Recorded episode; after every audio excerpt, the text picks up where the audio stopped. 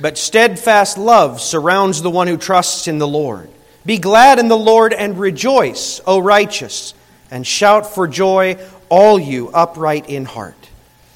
Beloved, as the Lord has called us to worship, let us ask for his blessing on this time in which we are gathered. Let's pray together.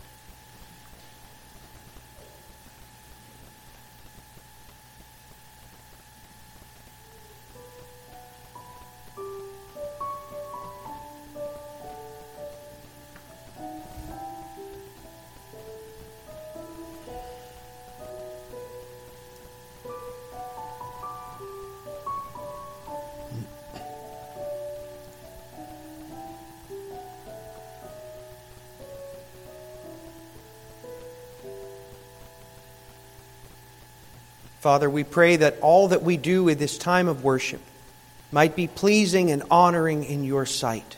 Grant that your word might come forth with faithfulness and be received with gratitude and with joy, and cause our hearts to overflow in worship to you. In Jesus' name we pray it. Amen. Let's stand together.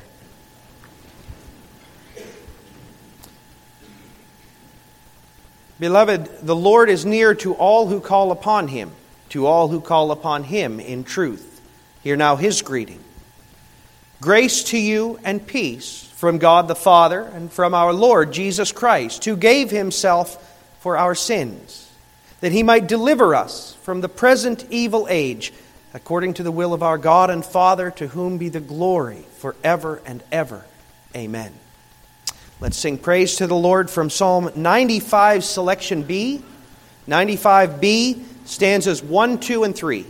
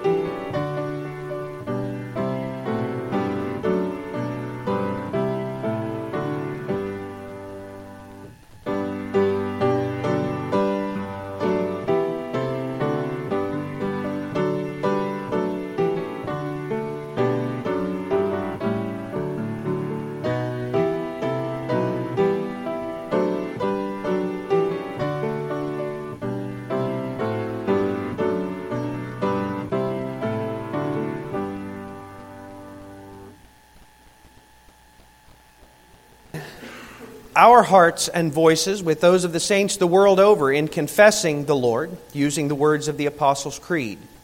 Congregation of our Lord, in whom do you believe? I believe in God the Father Almighty, maker of heaven and earth, and in Jesus Christ, his only begotten Son, our Lord, who was conceived by the Holy Spirit, born of the Virgin Mary, suffered under Pontius Pilate was crucified, dead, and buried. He descended into hell. The third day he rose again from the dead. He ascended into heaven and sitteth at the right hand of God the Father Almighty. From thence he shall come to judge the living and the dead. I believe in the Holy Spirit. I believe a holy Catholic Church, the communion of saints, the forgiveness of sins, the resurrection of the body and the life everlasting. Amen.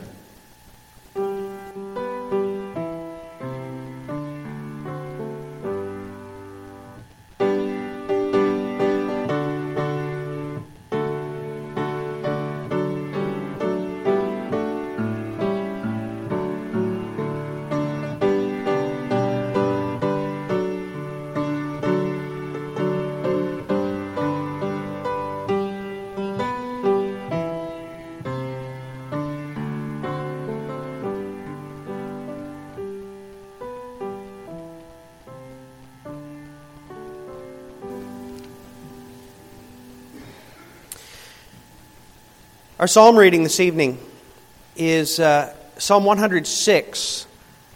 And this is probably one of the later psalms in terms of composition. The uh, closing verses demonstrate that it was written during the exile. And the psalmist, well, it's a song of praise, but far more than that, it's a, a plea for help.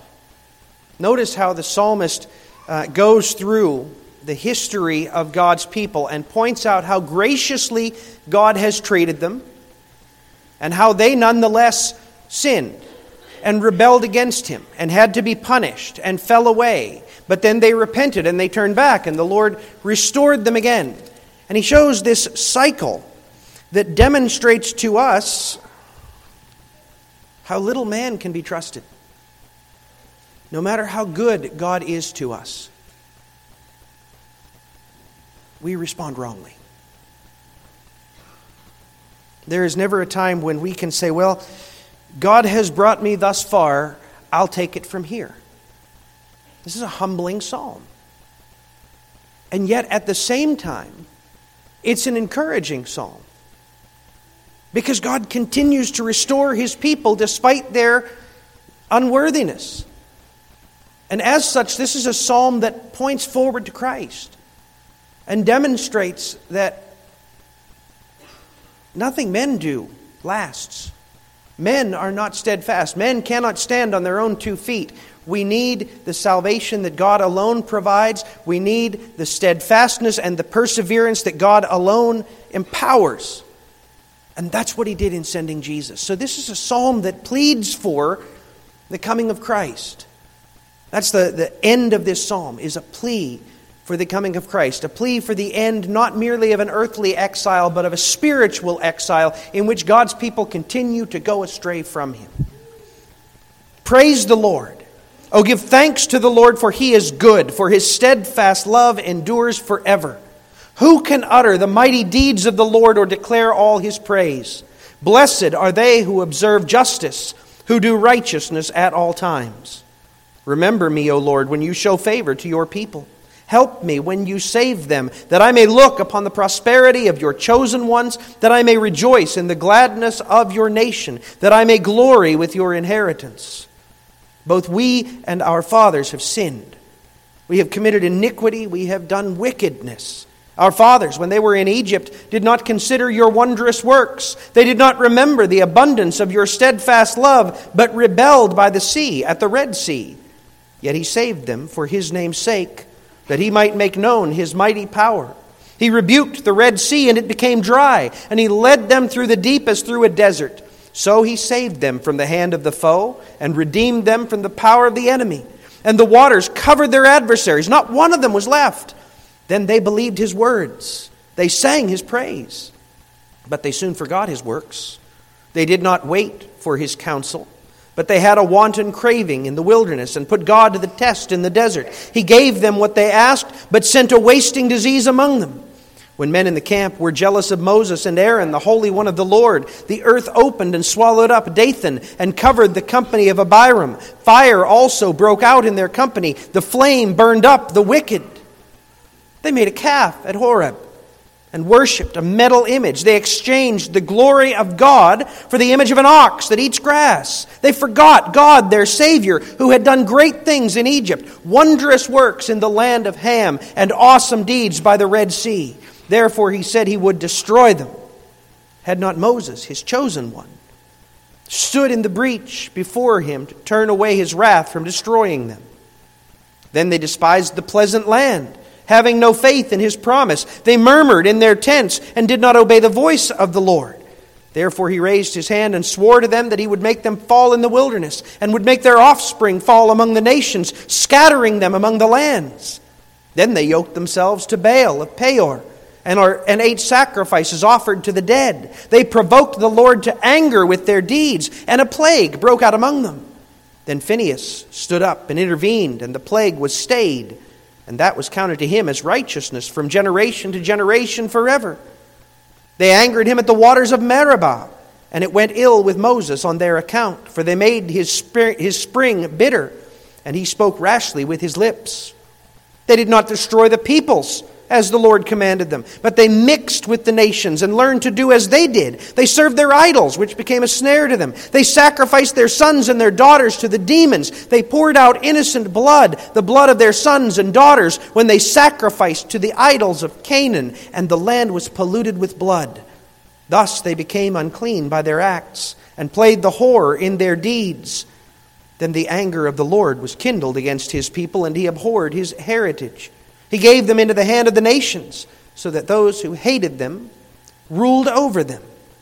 Their enemies oppressed them, and they were brought into subjection under their power. Many times he delivered them, but they were rebellious in their purposes and were brought low through their iniquity.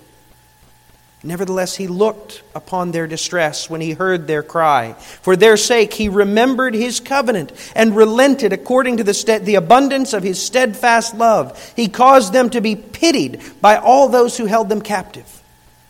Save us, O Lord our God, and gather us from among the nations, that we may give thanks to your holy name and glory in your praise.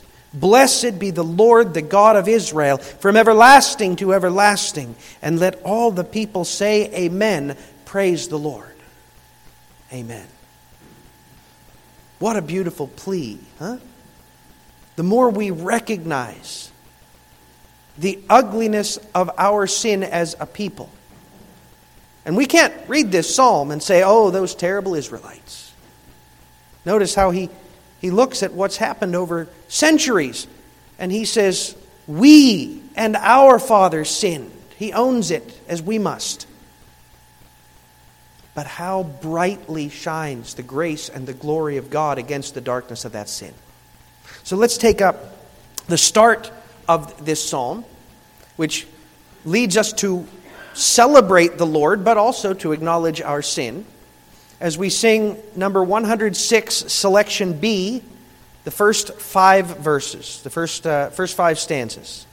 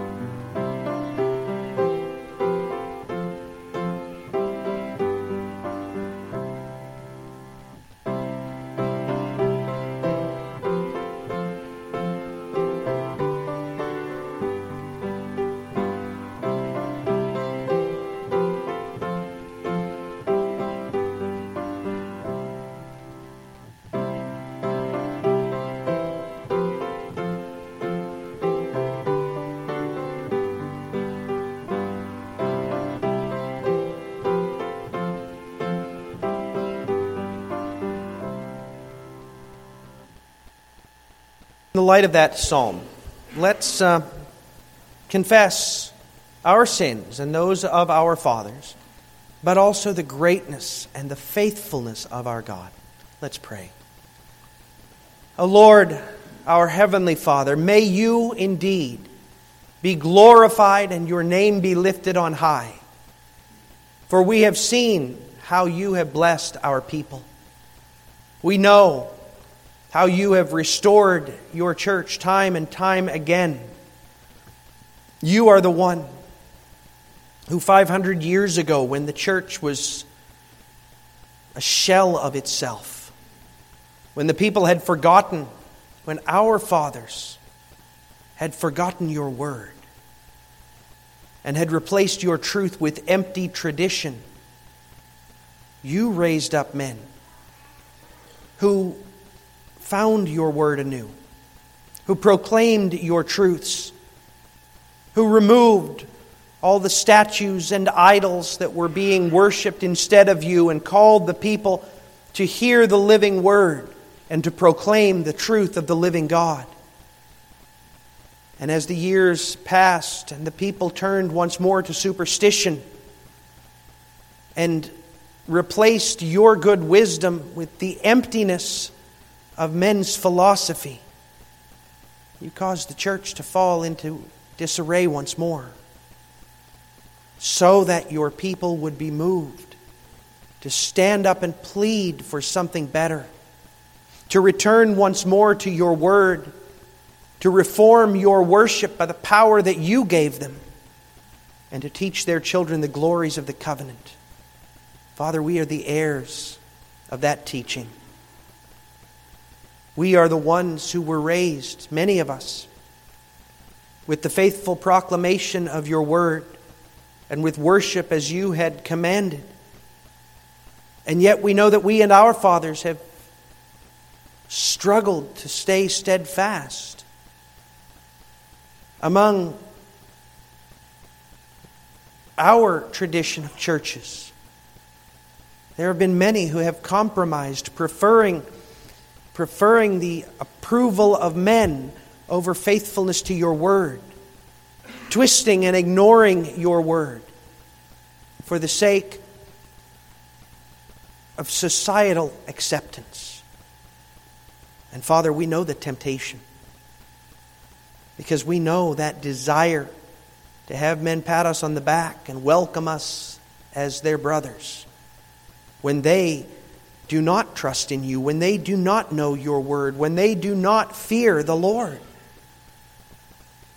And when we have stood firm, far too often we have preferred traditionalism over faithfulness, or have allowed our lips to fall silent rather than proclaiming the word when it would be uncomfortable. Forgive us, Father, and restore your people with a fervor and a passion that rests on our gratitude to Christ.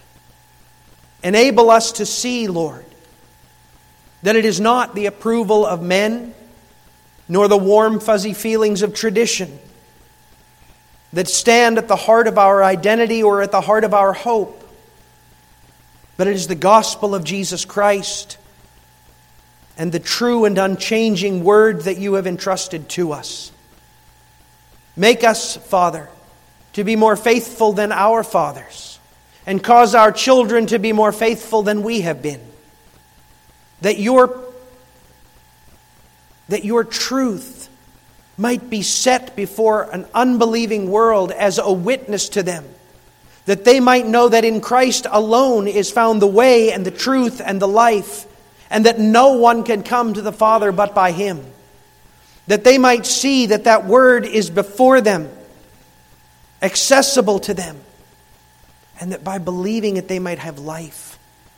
Father, make us so to love our children and our grandchildren and our neighbors and coworkers and friends that we would be unwilling to be silent before them about the truth that has saved us and the Savior who has bought us, body and soul, to be His own. But make us to be bold in proclaiming what Christ has done and what He is doing and make us to be faithful in living a life that demonstrates the power of the Spirit to transform those who are yours.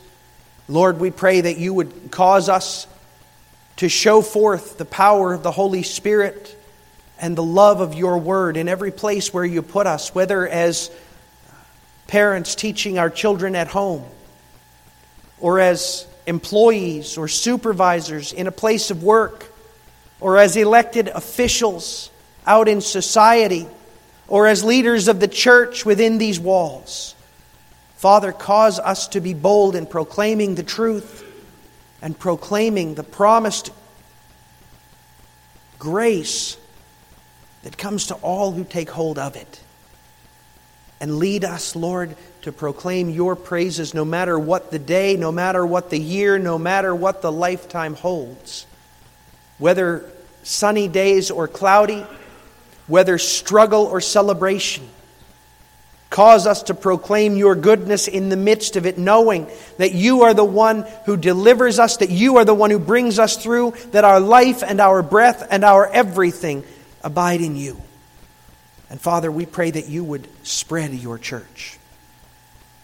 that you would spread it in places where the, the truth has not been known, that you would cause it to be received by those in our own land who for generations have not been taught your truth. We pray that you would bless those mission works in our land that have been raised up. We think especially today of the work in Madison, Indiana. And Brother Welch, as he proclaims the word there, continue, Lord, to bless them and to draw in among them those whom you have ordained for eternal life. Cause them, we pray, to ensure that the word is proclaimed faithfully, to teach men, to lead the church. We pray that you would raise up leaders for them and that you would give them a place to worship where, where the gospel can go forth with power and where it can be applied to every aspect of life. And Lord, we pray that you would cause us to be passionate about that, passionate about knowing what it means as Christians to live in all of life as your subjects and servants, to demonstrate our gratitude to you in the way that we the way that we think and the way that we speak, the way that we use our money and the way that we parent our children, the way that we work and the way that we play so that there might be no doubt in those who know us that you have made a radical change. And Father, we bring before you this day our nation. This land has so fallen from you, turning away from the truth by which men might be saved. We pray, Father, that you would open the hearts of many, that they might perceive the emptiness and the ugliness of unbelief, and that they might long for deliverance from the sin that has ensnared them, and open their ears to hear and their eyes to see when they encounter us as your servants. Grant us the courage, the wisdom, and the grace to speak the word that they need to hear, not only us here at Grace but your people in every place where they are gathered and discipled and taught. Father, we pray that you would bless your church richly.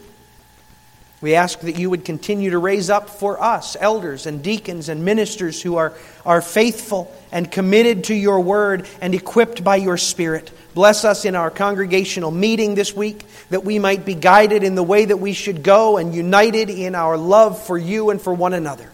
We pray that you would bless our uh, consistory and council as they meet, that you would give them wisdom by which the church might be blessed. And we pray, Father, for each of the needs of this congregation. For those who are struggling with cancer, for those recovering from surgeries, for those who are, are sick with ailments of the season, for those who are struggling in a variety of ways, Lord, we ask that you would provide the healing and the help and the restoration they need. And Lord, when we receive that help, enable us to recognize that it has come from your hand, that we might proclaim boldly and openly where our help is found, that others hearing might turn to you as well. And now, Lord, as we look to your word, we pray that you would cause that word to root deeply in our hearts, equipping us well to give a reason for the hope that is within us to all who ask. Lord, make us to be your faithful disciples, filled with love toward you and gratitude for all that you have done. This we ask now in Jesus' name. Amen. Well, before we turn to our sermon text, uh, let's stand and sing again from Psalm 106. We're going to sing from the end of the psalm, uh, stanzas 10 through 14 of 106b. 10 through 14.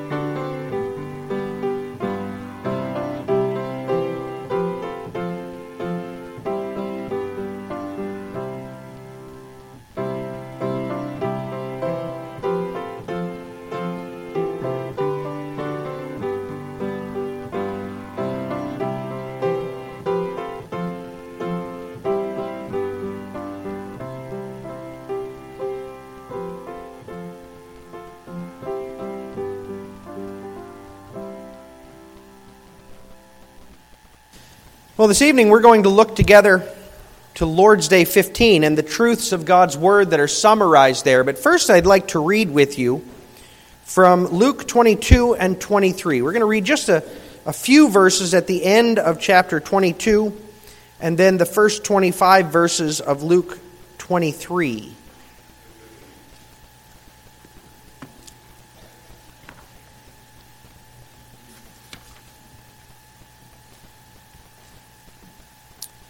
Beginning in verse 66 of Luke 22, Luke says, When day came, the assembly of the elders of the people gathered together, both chief priests and scribes, and they led Jesus away to their council. And they said, If you are the Christ, tell us. But he said to them, If I tell you, you will not believe. And if I ask you, you will not answer. But from now on, the Son of Man will be seated at the right hand of the power of God. So they said, Are you the Son of God then? And he said to them, You say that I am. Then they said, What further testimony do we need? We have heard it ourselves from his own lips. Then the whole company of them arose and brought him before Pilate, and they began to accuse him, saying, We found this man misleading our nation and forbidding us to give tribute to Caesar, and saying that he himself is Christ, a king. And Pilate asked him, Are you the king of the Jews? And he answered him, You have said so. Then Pilate said to the chief priests and the crowds, I find no guilt in this man. But they were urgent, saying, He stirs up the people, teaching throughout all Judea, from Galilee even to this place. When Pilate heard this, he asked whether the man was a Galilean. And when he learned that he belonged to Herod's jurisdiction, he sent him over to Herod, who was himself in Jerusalem at that time. When Herod saw Jesus, he was very glad, for he had long desired to see him because he had heard about him, and he was hoping to see some sign done by him. So he questioned him at some length but he made no answer. The chief priests and the scribes stood by, vehemently accusing him, and Herod, with his soldiers, treated him with contempt and mocked him. Then, arraying him in splendid clothing, he sent him back to Pilate. And Herod and Pilate became friends with each other that very day, for before this they had been at enmity with each other. Pilate then called together the chief priests and the rulers and the people and said to them, You brought me this man as one who was misleading the people. And after examining him before you, behold, I did not find this man guilty of any of your charges against him. Neither did Herod, for he sent him back to us. Look, nothing deserving death has been done by him. I will therefore punish and release him. But they all cried out together, Away with this man, and release to us Barabbas, a man who had been thrown into prison for an insurrection started in the city and for murder.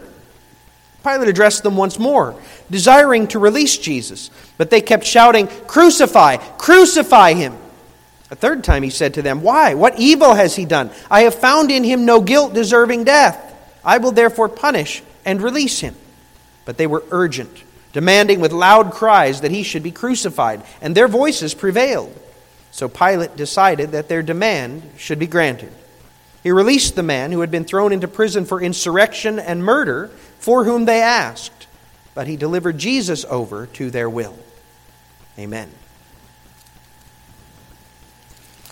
Now, Lord's Day 15, you can find that in your Forms and Prayers book if you'd like to read along, page 216. Lord's Day 15 leads us further into our confession in the Apostles' Creed and asks, What do you understand by confessing the word suffered concerning Jesus? And the answer we give is that during his whole life on earth, but especially at the end, Christ sustained in body and soul the wrath of God against the sin of the whole human race.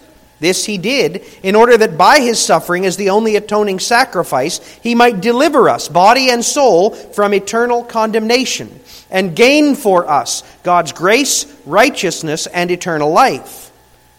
Why did he suffer under Pontius Pilate as judge? So that he, though innocent, might be condemned by an earthly judge, and so free us from the severe judgment of God that was to fall on us. Is it significant that he was crucified instead of dying some other way? Yes.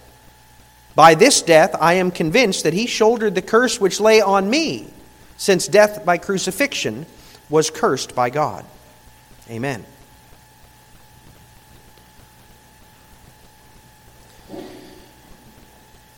Beloved disciples of our Lord Jesus Christ,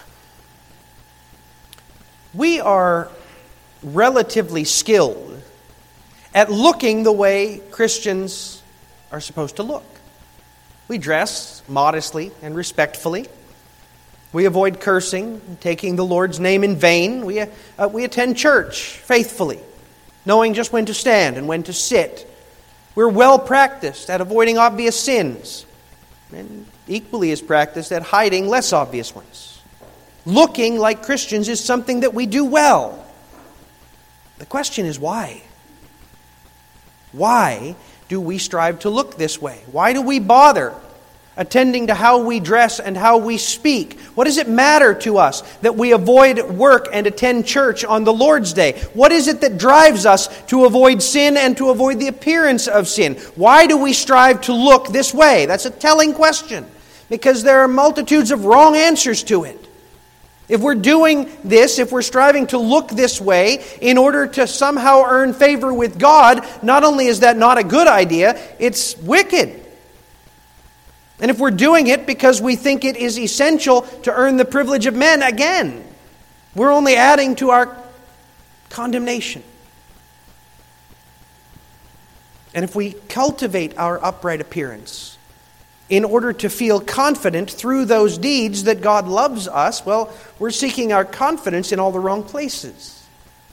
The only confidence we can legitimately have, the only trustworthy source of hope, is in Christ and in what He has done. And if we really grasp what He has done for us to save us, it will drive us to behave in a way that honors God because we are filled with gratitude. Gratitude is what ought to drive our behavior. And it will, if we consider regularly and honestly what Jesus did to save us. And that's the point of the catechism text we just read. Lord's Day 15 calls us to consider what Jesus did, the price that Jesus paid in order to save us. And what wonderful timing it is for us to do that. On the one hand, because we're preparing to partake of the Lord's Supper next week, it is exceedingly helpful for us to remember the significance of what is shown to us in that sacrament. The price that Jesus paid that is symbolized by that breaking of bread and that pouring out of wine. But also due to the season in which we find ourselves. As we prepare to consider together and to celebrate together the birth of our Lord Jesus, the start of his earthly life, it is exceedingly helpful to remember the end of his earthly life, the goal toward which it all tended. And that goal is both simple and profound. God the Son suffered so that we could escape judgment for our sin. That is our theme this evening. And that is the cause for the gratitude that should determine how we live and why we live that way. God the Son suffered so that we could escape judgment for our sin. And as we consider, begin considering that, we're actually going to uh, dive right into the middle of what is described in this Lord's Day. Because this Lord's Day is written in such a way that it, it emphasizes the effects right up front. We're going to come back to that in a little bit. We're going to look at the meat of what he actually did and its significance. So we're going to look first at how he was sentenced to suffer by an authority of men. Because you see, there's a problem with Jesus having suffered for us. The problem is that he didn't commit the sins, we did. We were the ones who rebelled against God. We were the ones who refused to exercise the dominion for which we were created. It was us who put love for self over love for God. Unless something is done formally to transfer our guilt to Christ, then his suffering would have no real effect on us. It would have no impact on us. It's a, simil- a situation with similarity to a plea bargain in the criminal court system. You understand what a plea bargain is. The criminal agrees to plead guilty to certain charges, and in return, the state agrees to be uh, somewhat lenient in its sentencing. And there's always a benefit to the state in a plea bargain, otherwise, they won't do it, right? So maybe the, the accused individual is able to provide evidence that will incriminate others. Or maybe he's willing to testify in the trial of someone else. Or maybe uh, he's willing to plead guilty and allow the state to avoid the expense of a long and drawn out trial. For whatever reason, there's benefit to the state. And there's a negotiation process in that, right? The attorney for the accused speaks to the state attorney, describes what evidence the man's willing to give, what plea he's willing to make. They negotiate the particular charges to which he will plead guilty. The uh, sentencing is discussed and what the state's attorney will recommend, and et cetera, et cetera. There's promises made, agreements arrived at. However, none of that is official. Even when all the parties have agreed, even when it's all down on paper, none of it means a thing until it's all presented to the judge and he approves it. They can do all of their negotiations, make all of their promises, and if it comes before the judge and he says no, then it is all null and void. Because you see, it is not the state's attorney, and it is not the attorney for the accused, and it is not the accused himself, and it's not any of the other parties involved who are ultimately responsible for ensuring that justice is done. It is the judge who has been entrusted by the state with ensuring that justice is carried out. And more than that, it is the judge who has been raised up and entrusted by God Himself for ensuring that justice is done. So if he looks at that plea bargain and he says, This is not just, this is not okay, none of it matters. He can simply say no. Well, Jesus suffered. And he suffered from the very start of his earthly life. Simply to be conceived in the midst of a fallen and broken world was an act of intense humility for the one who had spent eternity in the glory and grandeur of heaven.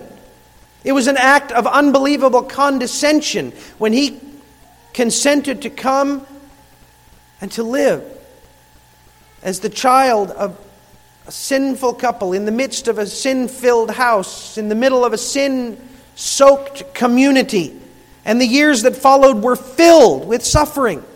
The holy God surrounded himself with those who steeped themselves in sin and rebellion. The creator of perfection entered into the brokenness of a fallen world. He endured the ugliness of allowing selfish and thoughtless men to offend him, not to mention all of the sickness and the sorrow and the struggle into which he plunged himself. All of that was suffering. All of that was endured for us. However, his suffering was not counted as being for us until he was sentenced. Now, to be sure, God the Father ordained it all. He decreed that Jesus should enter a lifetime of suffering. He determined for whom Jesus would suffer and the result of that suffering and for whom that result would come. Jesus came by his own admission, not to do his will, but the will of the Father who sent him. Nonetheless, God had to ratify that decree, publicly acknowledging the propriety of Jesus' suffering, formally decreeing that Jesus was satisfying the debt of justice. And for that to occur, a representative of God, a governor, a magistrate who had been properly established by men, but more than that, properly ordained of God, must acknowledge that Jesus was innocent of wrongdoing, but that Jesus was sentenced to die for sin. And that was the role of Pilate. We witnessed Pilate's work in Luke 23. Members of the Jewish council brought Jesus before him, demanding Jesus' death on the basis of three charges of wrongdoing. The first two were absolute, outright lies. We found this man misleading our nation and forbidding us to give tribute to Caesar. He did neither of those. Matter of fact, forbidding to give tribute to Caesar is exactly what he didn't do. Render to Caesar that which is Caesar's, and to God that which is God's. That's what Jesus did. And misleading the nation, he told them nothing but the truth. It just happened that the truth offended these leaders. So those were lies. But the third was true. It simply wasn't wrong or censurable. And saying that he himself is Christ, a king. So Pilate did what the governor was commanded to do. He investigated. He heard the charges and weighed them. He cross examined the accused man. There was no evidence to examine that we know of, but he did his diligence. And then Pilate said to the chief priests and the crowds, I find no guilt in this man. He's done nothing wrong. And yet, to eliminate all doubt, he went above and beyond, sending Jesus to Herod. You know what? The man is from Galilee. The alleged crimes occurred in Galilee. Herod is the leader over Galilee, the governor in that region. So he sent him to Herod, and Herod did the same. Herod cross examined him, although Jesus invoked his right to not incriminate himself, to not speak. He asked for evidence. He heard the accusations of Jesus' enemies. And then Herod sent him back unsentenced because there was no guilt, because there was no wrongdoing for which to punish him. And so, receiving Jesus back again, Pilate then called together the chief priests and the rulers of the people and said to them, You brought me this man as one who was misleading the people. And after examining him before you, Behold, I did not find this man guilty of any of your charges against him, neither did Herod, for he sent him back to us. Look, nothing deserving death has been done by him. Pilate was convinced. Jesus was innocent. He openly declared there was no cause for punishing him. But that was insufficient in the judgment of the Jews. Verse 18 they cried out together, Away with this man and release to us Barabbas. They were not interested in evidence demonstrating Jesus' guilt. Stirred up by wicked leaders, they wanted blood. Verse 21. They kept shouting, Crucify! Crucify him! Again, the crowd is unwilling to hear Pilate's legitimate and just verdict. Stirred up by their religious political leaders, led by their lies, they were convinced that Jesus needed to die. Pilate stood firm. But, verse 23, they were urgent, demanding with loud cries that he should be crucified. And their voices prevailed.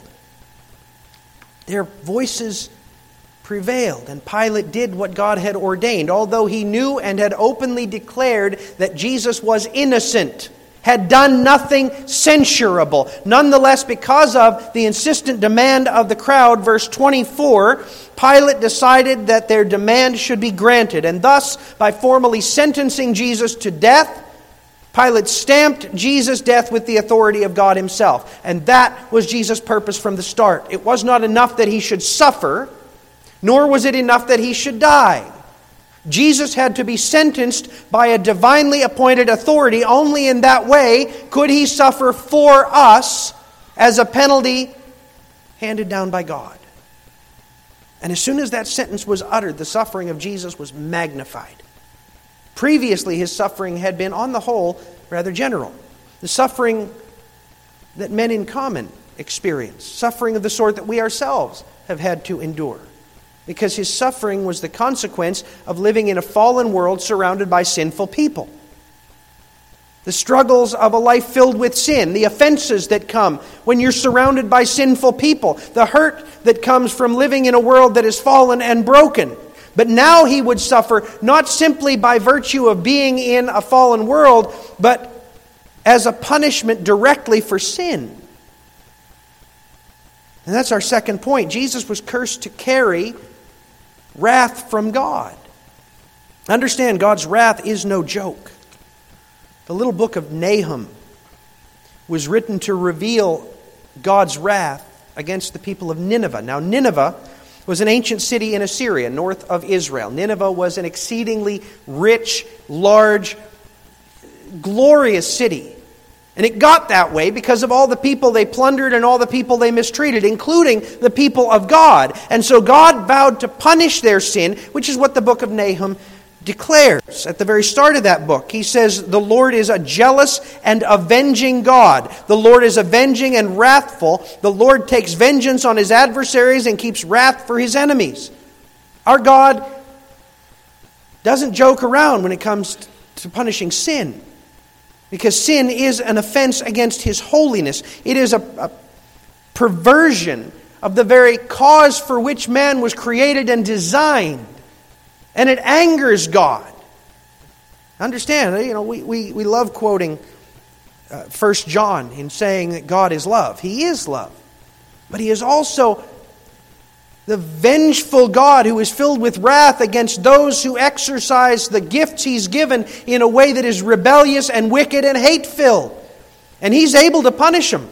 Nahum writes, The Lord is slow to anger and great in power. The Lord will by no means clear the guilty. His way is in the whirlwind and the storm, and the clouds are the dust of his feet. He rebukes the sea and makes it dry. He dries up all the rivers. Bashan and Carmel, those are mountains, wither.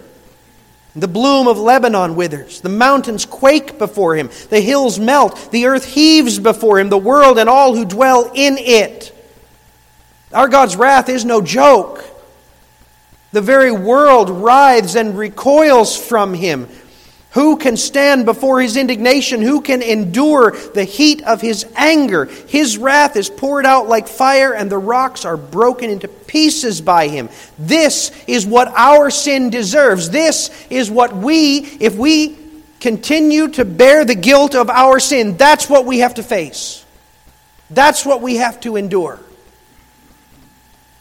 Wrath that would utterly destroy the creation itself, and that's what we have to face. Israel understood that. God ensured that they would understand it. Every year, they were to gather together for three feasts, one of which was Yom Kippur, the Day of Atonement. Leviticus 16 describes that Day of Atonement and the lessons that it was to convey. On that day, the people would gather before the temple. They were to afflict themselves, they were to uh, repent and grieve because of their sin. The priest would offer sacrifices and shed blood that was meant to cover the sins of the priesthood, first of all. But then he would bring forward two goats. The first goat was to show Israel the destruction of God's brought by God's wrath that was due because of their sin. He shall kill the goat of the sin offering that is for the people and bring its blood inside the veil. Understand, this killing of the goat happened before the people. They were watching as he killed this goat and poured out its blood. And he is to do with its blood as he did with the blood of the bull, which was for the, the priest's sins sprinkling it over the mercy seat and in front of the mercy seat, thus making atonement for the holy place because of the uncleannesses of the people of Israel and because of their transgressions, all their sins. And so he shall do for the tent of meeting, which dwells with them in the midst of their uncleanness, and everything else. He had to purify with the blood of this goat that died because of their sin. This goat that died as a substitute for them, this goat that would have to have its lifeblood poured out. Remember that when we celebrate the Lord's Supper. When that wine is poured out, that's representative of Jesus' blood being poured out for us. That's what happened to our substitute, right? And Israel saw that year after year after year, how the blood of this goat who stood for them had to be poured out until he was no more. And then its body would be destroyed in flames, annihilated by the wrath of God. But that wasn't it, that wasn't all. After the first goat was dealt with, demonstrating to them the wrath of God against their sin, the second goat was brought forward. And when he has made an end of atoning for the holy place and the tent of meeting and the altar, he shall present the live goat. And Aaron shall lay both his hands on the head of the live goat and confess over it all the iniquities of the people of Israel and all their transgressions, all their sins. And he shall put them on the head of that goat and send it away into the wilderness by the hand of a man who is in readiness. The goat shall bear all their iniquities on itself to a remote area and he shall let the goat go free in the wilderness. The wilderness is representative of exile from God and his favor, because that too is what our sins deserve. The people would watch all of their sins be confessed over this goat, and then he would go away to a place that was absent of God's blessing, absent of the signs of life and favor and prosperity a place where it would assuredly die, probably a slow and painful death. Because that's what we deserve. That's what the wrath of God against our sin looks like utter destruction and also absolute exile. Unless someone takes it for us. And that's why Jesus came. The crowd in Luke 23, they weren't thinking about the Day of Atonement. Goaded on by the Jewish council. They just wanted Jesus gone. Their leaders had convinced them that he was a troublemaker who was threatening Israel's peace. Their leaders assured them, You get rid of him, and we have peace. We have security before our Roman overlords. And so they wanted Jesus silenced and made an example. They called for his death to show what happened to those who threatened their peace. They called for him to be crucified because they understood crucifixion was the worst way you could die. It was painful, it was slow, it was public, and it was ugly. They wanted him to be an example. This is what happens when you threaten our traditions and our ways. This is what happens when you go against our people and our leaders. This is what happens when you threaten our peace. They wanted him gone in a manner that would leave an impression on the people. But unintentionally,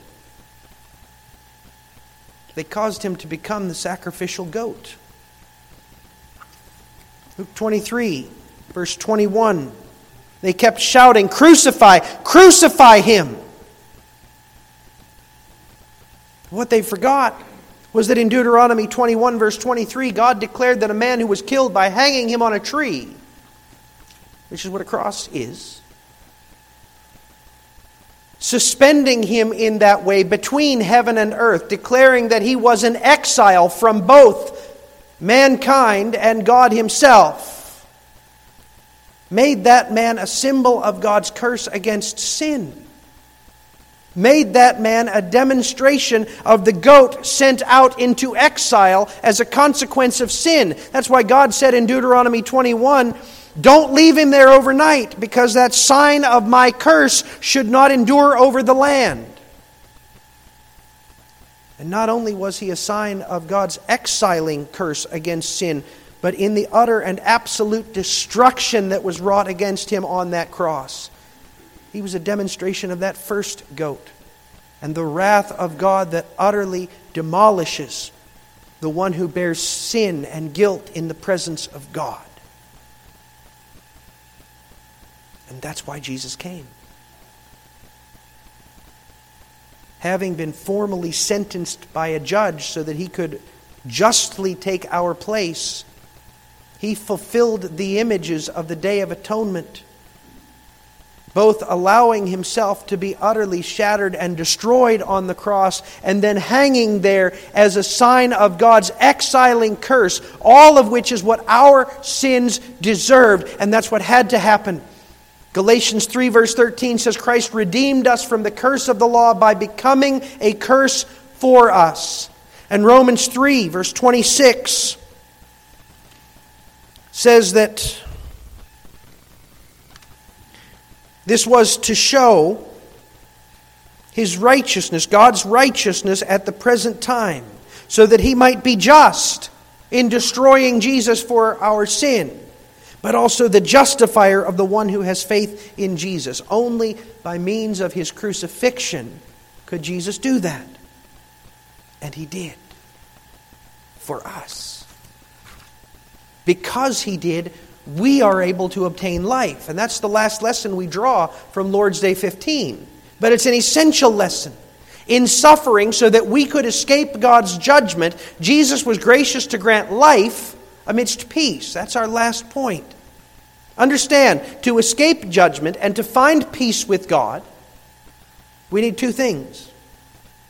The first is propitiation. Propitiation is a fancy word that means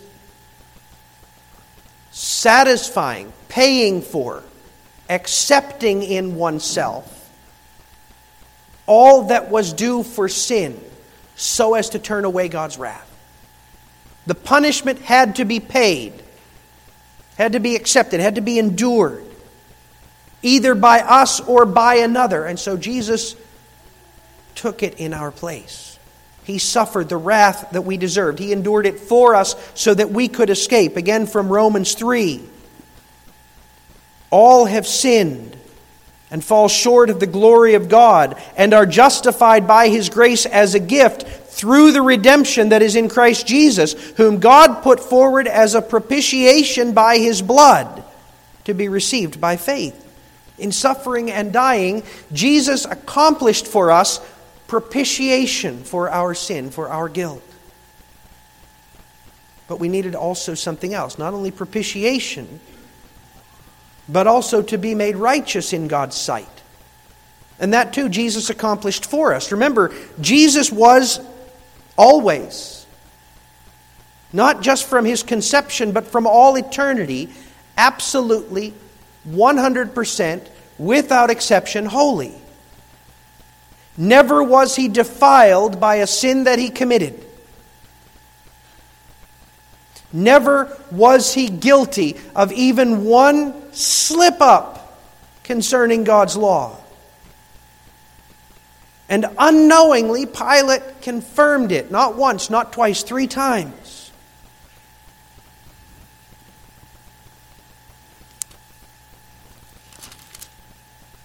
Then Pilate said to the chief priests and the crowds, I find no guilt in this man.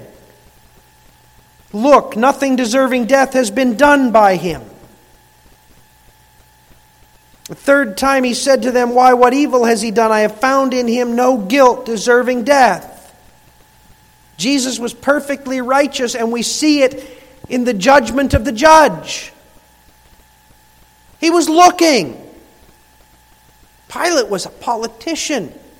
If he could satisfy the people, he was all about that. He, he had a long track record of demonstrating that. That's why they weren't afraid to bring him to Pilate.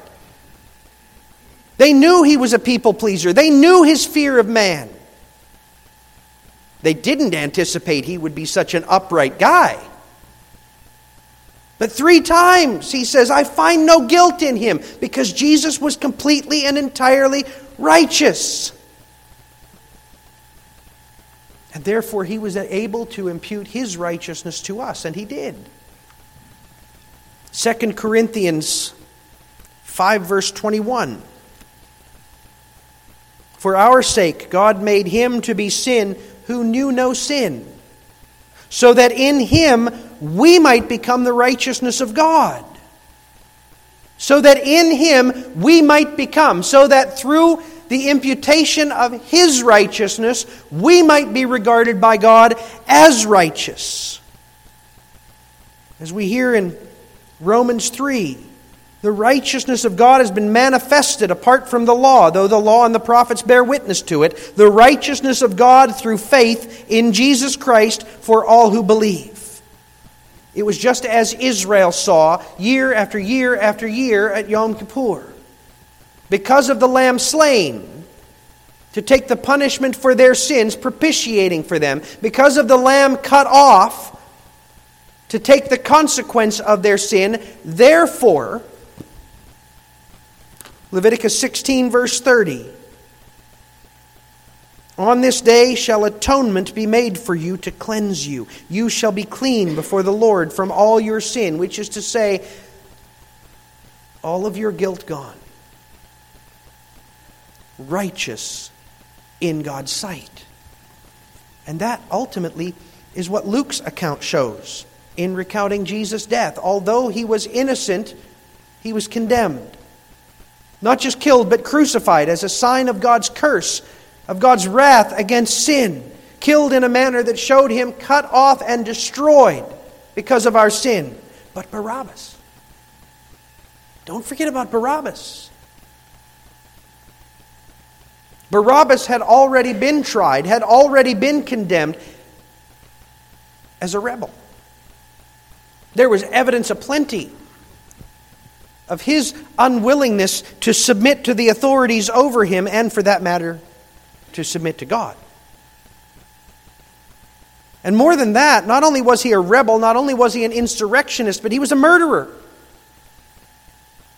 A man who had either committed himself or had led others to commit murder, killing of those who did not deserve to die.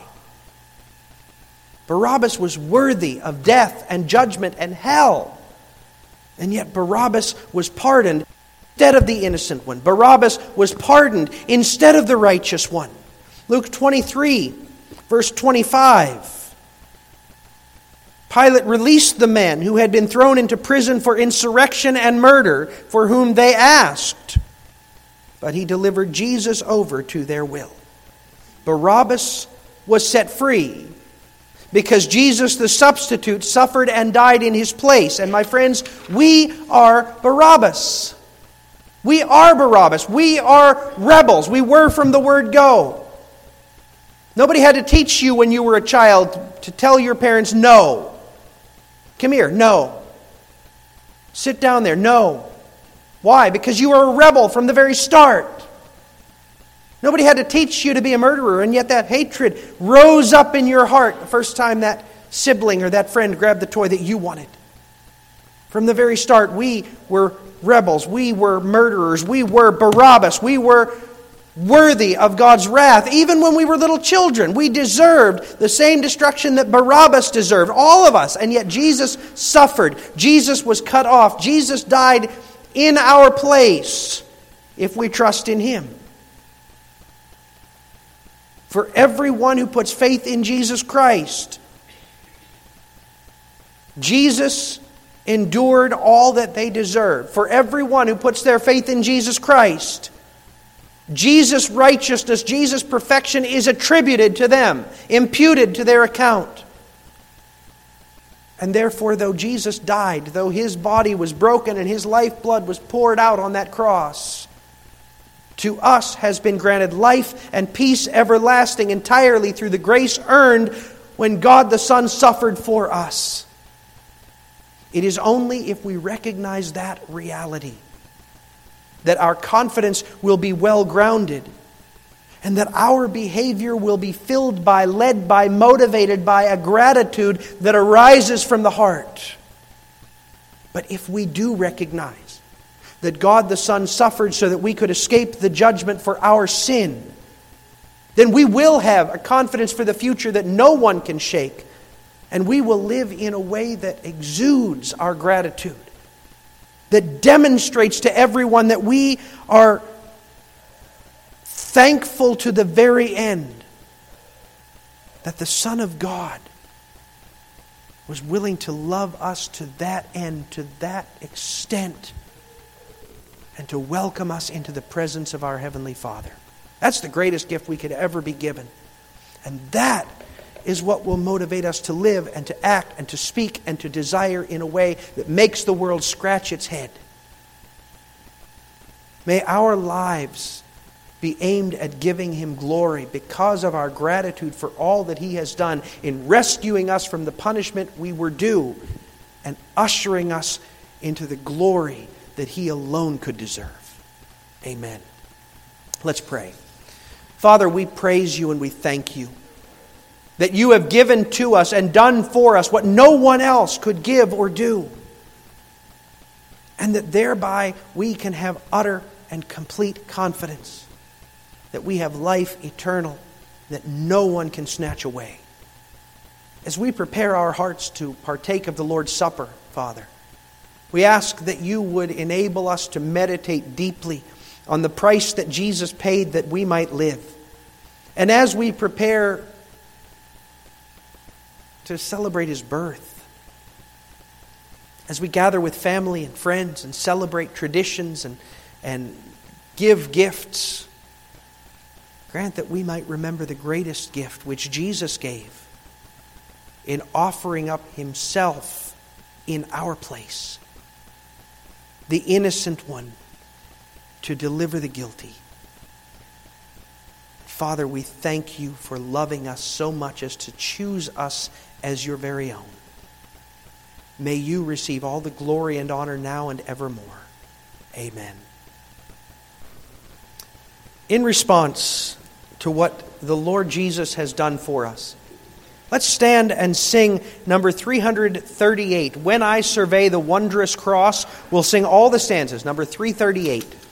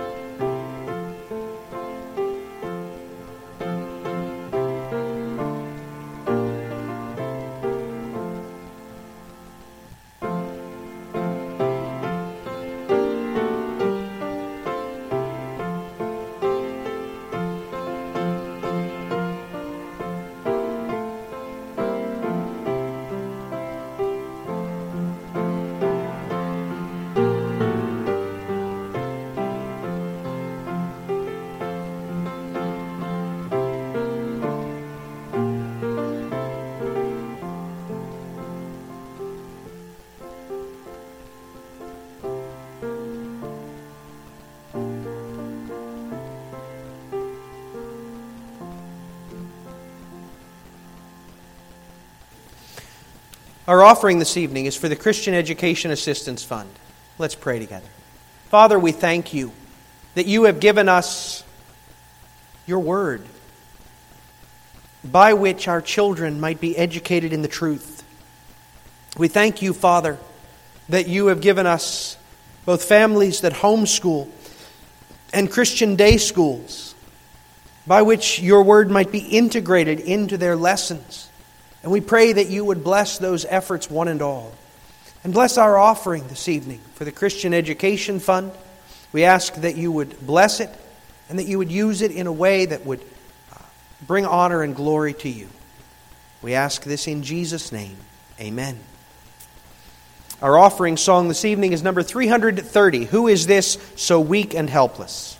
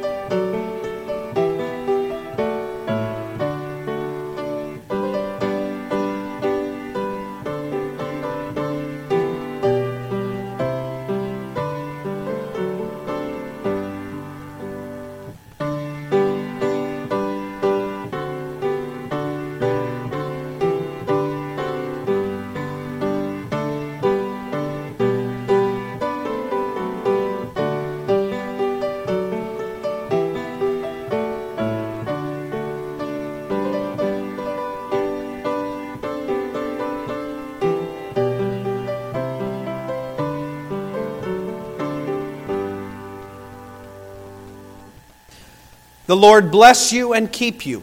The Lord make his face to shine upon you and be gracious to you. The Lord lift up his countenance upon you and give you peace. Amen.